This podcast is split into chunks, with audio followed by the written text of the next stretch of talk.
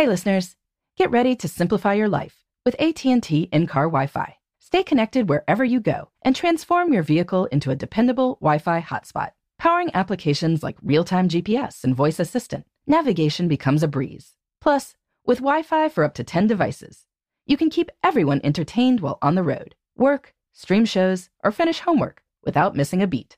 Discover the convenience for yourself and see if you're eligible for a free trial at att.com slash in-car Wi-Fi. Always pay careful attention to the road and don't drive distracted. Wi-Fi hotspot intended for passenger use only when vehicle is in operation. Compatible device and vehicle required. Welcome to Before Breakfast, a production of iHeartRadio. Good morning. This is Laura. Welcome to the Before Breakfast podcast. Today's tip is to anticipate your upcoming needs so you don't waste money or time. Today's tip comes from the Frugal Girl blog. This blog is full of recipes and tips for frugal living and expressions of gratitude for the blessings of a frugal life. The Frugal Girl blog also has one of the most supportive reader communities on the internet. Today's tip actually comes from a reader comment. This person wrote that frugality is often about anticipating and preparing for things, which is absolutely true. I would broaden that word frugality to efficiency. When we anticipate things, we are able to spend less time and money than if we just deal with our needs in the moment.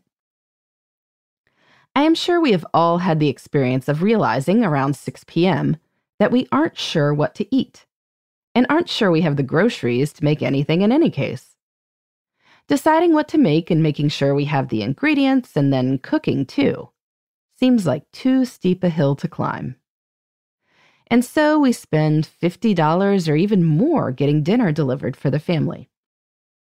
Now, I love restaurant meals as much as anyone.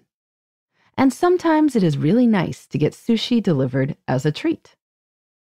But it is better when that is a conscious decision and you can look forward to your yummy meal, as opposed to doing it just because you didn't think ahead to have something you like readily available.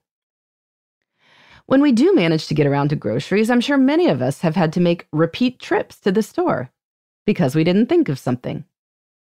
You agreed to bring cookies to a reception on Sunday, but you were so fixated on shopping on Thursday for the stuff you needed Thursday and Friday that you didn't think about Sunday.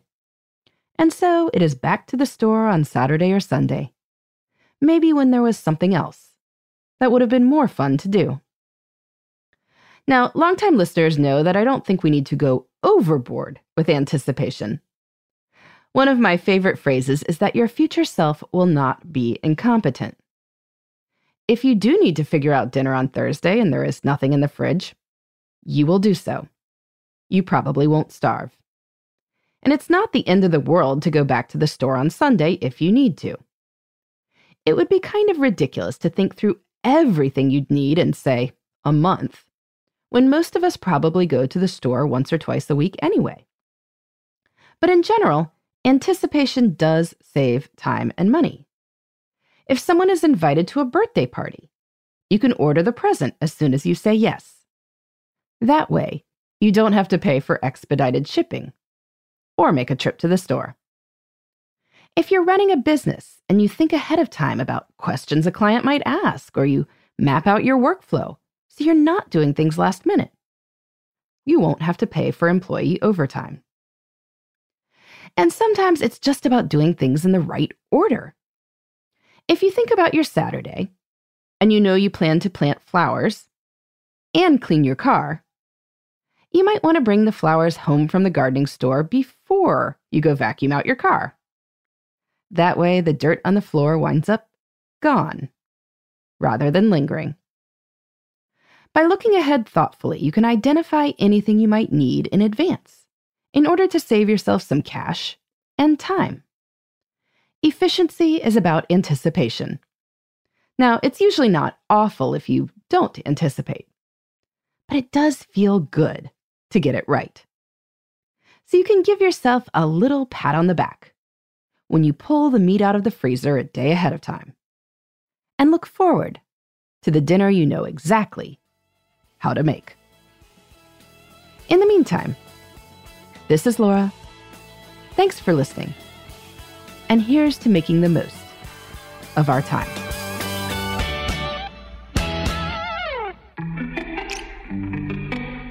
Hey, everybody. I'd love to hear from you. You can send me your tips, your questions, or anything else.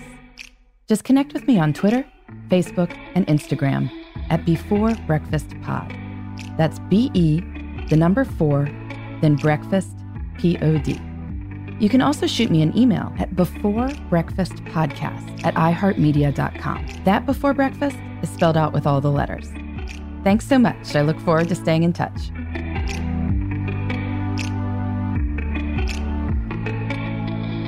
Before Breakfast is a production of iHeartRadio. For more podcasts from iHeartRadio, visit the iHeartRadio app, Apple Podcasts, or wherever you listen to your favorite shows.